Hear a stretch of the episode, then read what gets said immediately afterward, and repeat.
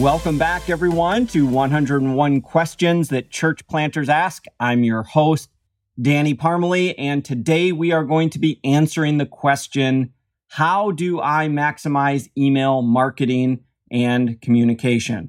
Now, I understand that for some of you, uh, this may be review, it may seem kind of elementary, but I do think that there's a number of things just as it pertains to maximizing email uh, communication in general. And then definitely as we talk about the marketing stuff, that is really important. So there are so many different aspects, so many different things to talk about. So what I decided to do was uh, write a blog post, kind of cover 10 different things to kind of remember. Of course, putting them all together will help you with kind of an overall kind of picture to, uh, to be able to uh, do email well. And so I'm just going to kind of run through. Of course, you can go to churchplantersask.com you can read the full uh, blog article there uh, if you want, that will be covering some of the same stuff, but I'll hit the highlights for you. So, first of all, just to understand that email is not dead. Now, I start this way because I talk to so many planters are like, oh, email, it's annoying, it's outdated, no one uses it anymore. It's it's just spam. Um, and yes, that is true. I think we all uh, think that email is old and outdated uh, but you cannot rely on social media and text messages and GroupMe and WhatsApp and all these other new things that are on the market because people still use email on a regular and daily basis. And think of yourself, even if you hate email, uh, you still go in and you still check it. And even if you have a special email address that you give out for junk mail, I bet that you still go and you check that and you sort through it. And so, what I try to encourage planters to consider or to think about is that email addresses are like little flecks of gold. So, by themselves, maybe it doesn't seem like it's that much or that valuable. But if you ever watch a Discovery Channel and you watch how they, you know, do this, you know, the gold prospecting and they have these like ships or these big pieces of equipment and they collect all of these little tiny flecks of gold and then they put it together and it's worth you know, hundreds of thousands of dollars. Kind of think of it that way with email addresses uh, because it is your opportunity that is going to be part of your foundation and your larger strategy uh, to be able to uh, meet and reach people. So, and that's what church planting is all about. It's about reaching people. And there's really multiple levels in which you're going to be using email addresses uh, to be able to do that. So, just starting out and understanding Email is not dead. Email addresses are like these little flecks of gold. And uh, we'll talk about why that's uh, the case as we kind of uh, go through this. Number two, just from a practical sense, use your web domain for your email address as soon as you can. So the moment that you snag, you know, a, uh, a domain, even if you don't have your website up yet, make sure you connect it up and you can still run it through your Gmail or whatever email client uh, that you're using to be able to do that but it just establishes some professionalism uh, in the beginning. And then later on, what you're going to find out is that even as your email gets passed around by other people, people will actually just uh, copy and paste your domain name and it's going to send people to your website, which you want as well for your larger strategy of uh, search engine optimization and just getting people uh, to go to your website. So, uh, number two, using your domain name uh, for your email address as soon as you can. Uh, the third thing that I'm going to say is as quickly as you can to use an email marketing service. And you may even just be um, in uh, even pre launch or even before pre launch phase, you're just raising financial support. Uh, I'm going to tell you get an email marketing service. There's a number of them out there. Constant Contact, MailChimp, Aweber. You can use HubSpot. There's all these, or, or there's even uh, ones for the church management systems like Community Church Builder and you know, all sorts of different ones that you can use. I'm going to suggest that you start out with MailChimp. And uh, not because I believe that MailChimp is absolutely the best out of all of those, but there's a really key important hint here, and that is MailChimp is absolutely free up to 2,000 contacts, which is amazing. You get to use, it's not just like a demo version. I mean, you're, you get to use a full version of, of MailChimp uh, it'll accomplish everything that you need, especially in the beginning. And their whole point is hopefully that you get hooked on it, you learn how to use it, and then eventually, as your church or organization grows, that then you stick with them and you start paying for their service, which that does happen. And if that's the case for you, great. If all of a sudden you don't like it and you reach that 2000 uh, person kind of cap, well, then you can just export all of your contacts and uh, move it into uh, some other mail service. So I suggest starting with MailChimp. It's free. No, I don't get paid any money, any referral or anything like that. I just think, man, church planter wise, anything that's free and does a great job, start with that. And if you if you've never done email marketing before, uh, and that can seem just so weird, like why would I need to do marketing? I haven't even started the church yet. It's really a way to be able to organize and send emails. Uh, you can make them look nice, but it's uh, for me, it's more about the organization and the structure than creating some sort of you know pretty email uh, for it. And we'll talk about some of those different things that you can do uh, with within those. So that brings us to number four, which is make sure you group and sort your audiences. So if you sign up for a MailChimp or Constant Contact or whichever one you do decide uh, to, to choose, is that you can start building different audiences. Now, for a church planter, this is important because in the beginning, you might have a prayer team that's just praying for you and your church plant over the next number of years. You might have another group uh, that are your financial supporters. So they don't live in your city. They're never going to come to your services. Uh, they don't need any of that type of information. These are the people that are giving their hard earned cash to support you and to support the church plant. So they're kind of their own group. Then maybe there's like your launch team. This is kind of your, your group of people that are helping you get this whole thing off the ground. And then maybe there's another category called just, just general.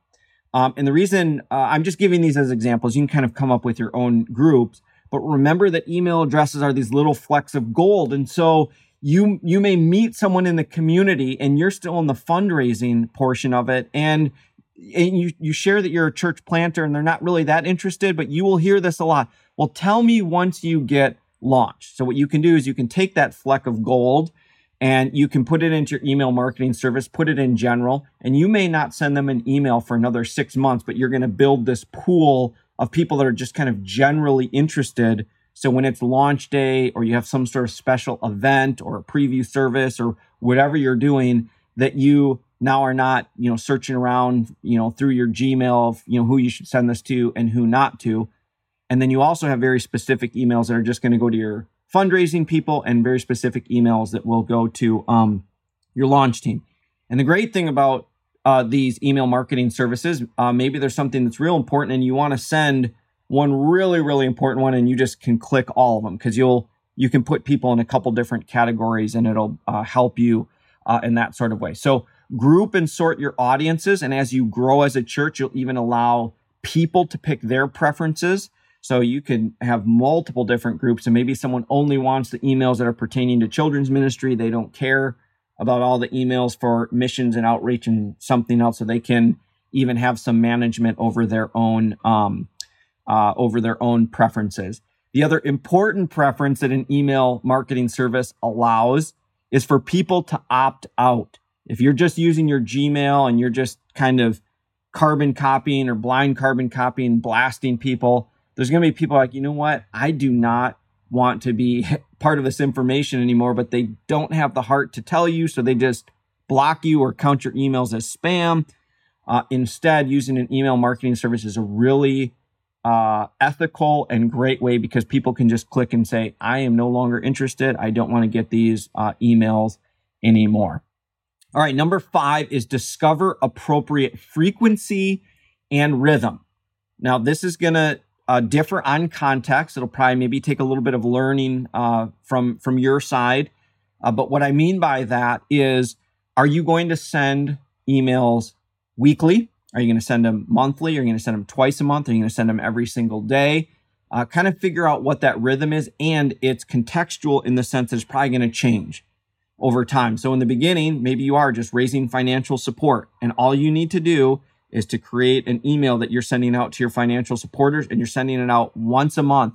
Get in a rhythm. Hey, the first of the month or the first Sunday or the first Monday, you're going to send an update on to your financial supporters. You're building relationship with them and you're saying, Hey, here's the different things that are going on. Thank you so much for your support. Here's what's going on with my family, whatever you're kind of communicating within that newsletter. And you just do it once a month. Now, maybe as things progress, your launch team, they're going to need to hear from you every single week and it may depend on if you're in a pandemic, if you're meeting regularly, if you're not, but just figure out what that frequency and rhythm is. And the more that you can establish a rhythm, it's great. Uh, people will kind of come to expect it like, hey, every Monday morning, I'm going to open up my email and I know that there's going to be uh, something there, uh, some information uh, that, that I uh, need. Now, that may change over time. And same thing as you launch the church. Maybe you're going to send out things that are uh, every week or every month, but just kind of discover what is that appropriate frequency. You don't want to over communicate where you send so many emails that people no longer read them because they're like, hey, I'm getting too many emails.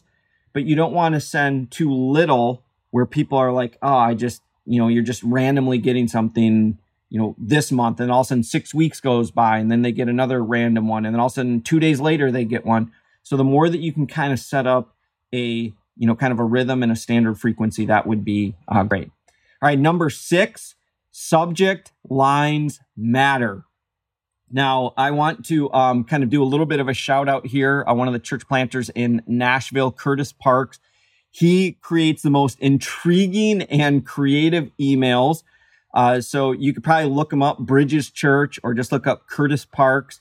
And what you should do is you should join his um, mailing list because then you can have some creative ideas and steal and rip off uh, some of his. I copied a couple down because I want to read them to you and explain uh, why this is so important. So th- these are some that I I had re- have received from him recently. When my skateboarding wipeout was caught on video, Jesus, the lead singer of the disciples, sometimes life just sucks. LeBron versus Jordan. Don't be childish, be childlike. Okay, all of these different emails I opened up. Now, some of them I kind of knew the direction that was uh, that it, it was going here, but they're creative, they're intriguing, and here's why subject lines matter so much. If they don't open the email, it doesn't matter how beautiful it is or how important the information on the inside is if they never open the email. Now you have to be careful. You don't want to use clickbait like I'm getting a divorce and then they open it up. It's like from junk food or something like that. Cause you can only do that so many times and people are like, okay, this is just one of those clickbaits. It, it's a trick and they're kind of trained and they don't want to uh, open it up and be fooled anymore because we've all been fooled by some of those clickbaits before. But using some kind of strategic and kind of creative, uh, some intriguing ones and honestly, all with with Curtis's uh, uh, emails, the actual content of it was really really great. And a lot of times, what he was doing is he you know he shared like some sort of small little devotional, and these were ones that were geared towards his launch team and to those that were uh, joining on in the early years. And it was kind of that weekly. I think for him that he was sending out as encouragement. But you can go through, maybe you can even contact him and he'll send you some of the old ones. But creating a subject line, don't put important info inside. No one wants information. We're all overloaded with information. You also have to be careful of overhyping and every single subject line is you can't miss this. The most important email you've ever received because again after a while our minds are kind of trained to uh, ignore uh, those uh, different things. All right, number 7, use more pictures and less words. Think of your own email use as you are crafting emails. When you get an email that has 18 different subjects in it and you have to scroll for about 15 minutes to get to the bottom, do you read it? No, you don't. For many of us, we literally give, when we open up the page, just three seconds to kind of choose. Are we going to read on? Are we going to read any of this? Does any of this pertain to me? Is any of this important? Before we go on to the next 100 emails that we have in our inbox. I'm a big fan of using uh, kind of like a, a billboard philosophy. In other words, like if you had four things that you were trying to communicate in your newsletter, uh, to be able to use a picture with then you know a few um, you know your your subject line and a few lead in lines, and then people can choose uh, which one is important to them. And so uh, I love this because then even as you have some more general emails there's going to be things that don't pertain to certain people, but uh, you you've kind of communicated to them that their time is important, and so you're going to simplify it. You're going to give them a picture, you're going to give them a title, you're going to give them a couple sentences, and then if they want to read more, they can click on it, and that is going to link them uh, to your website and uh, they can get more of the information there, which again, we're not going to dive into it in this segment, but this is also going to help your search engine optimization because you are now driving people to your website uh, with just one click because they want uh, more information uh, on that side. All right. Uh, number nine, uh, pay attention to your analytics. Okay. So, with all of these different email uh, services, you're able to see your open rates, how many people. So, if you have 500 people that you're sending it to, they're going to tell you this is how many people opened it. Uh, if you're really nosy, you can actually find out who opened it. Uh, you're going to find analytics of what people are clicking on. Now, the reason I say pay attention to your analytics is it's actually a great way to kind of keep uh, a pulse on the heartbeat of your church or whoever your audience is, whoever you're communicating. What are the things that they are interested in and passionate about? So, before I just explain, you may send an email that has four different things hey, there's an outreach this week. We need some volunteers for children's ministry. Um, you know, we're we're doing a homeless shelter, and I need some volunteers for this. Whatever, I don't know. Just come up with some different ideas. Uh, think through your own mind, and all of a sudden you see that 75% of the clicks are all on this one area. Um, you're beginning to see what are the things that are in, uh, uh, interesting to people, or maybe it was the title, maybe it was the graphic, but for whatever reason, if you pay attention to your analytics, you're going to see what people are clicking on uh, and who's clicking on it. So, not to get too big brotherish, but it is also kind of helpful uh, to be able to see. Uh, so, when someone is like, hey, I don't, you know, I never got your email, I never read any of these things, and you see that they actually have opened them and clicked on them, you kind of have that information as well. So, the analytics that are provided through an email marketing service uh, need to be used in those sorts of ways. So don't just look at the percents and use it for your own kind of like ego stroking. Um, like, oh man, I have an 80% open rate, which by the way, the average open rate for emails is around 15 to 20%. So 20% would actually be doing fairly well in the nonprofit world. So try not to get too discouraged if you're like, man, I just spent hours crafting this beautiful email, all the right pictures, all the right subject line and 80% of the people that I sent this to didn't even open it up. Okay, now maybe you'll be higher than that. And uh, I'd love to hear uh, from people. You can you know, put it in the comments, whatever, share it with me. Always looking for ideas to kind of increase the amount of opens and then also increasing the amount because it'll, again, it'll show you what people are actually clicking on and who's clicking on it and all these different analytics. Um, but ultimately, that you're using that not just for your ego stroking, but like, yes, I got a high number um, but to really find out what uh, people are interested in and how you can uh, communicate with them uh, in that way. So, all right, uh, I can't even remember what number we're on now. So um, we will just say number uh, 10 is drive people to your other channels. Okay, so what I mean by this is that uh, whether this is um, your email that you're using, just your Gmail, or whether this is your email marketing service, that you drive them to your website. Uh, so you can have your pictures linked. You can have put links inside of uh, your email uh, to be able to do that. But just also be thinking of a path that goes to your other channels. Uh, by other channels, I mean Instagram and Facebook and um, you know YouTube or whatever channels that you uh, kind of have where you're communicating things. Uh, because you need to think of it kind of like as this big cycle. And and so you get their email address which then drives them to the website and the website drives them to your social media. And the same thing there's going to be other people that come to your social media site. You need to make sure that there is uh, uh, a cha- pointing to your website which then once they're on your website hopefully you can use an email capture to capture their email. So you're seeing how all of these different parts and pieces are really working together and to think of it as this sm- snowball that may start small, but you're building over time because again, it is about people reach.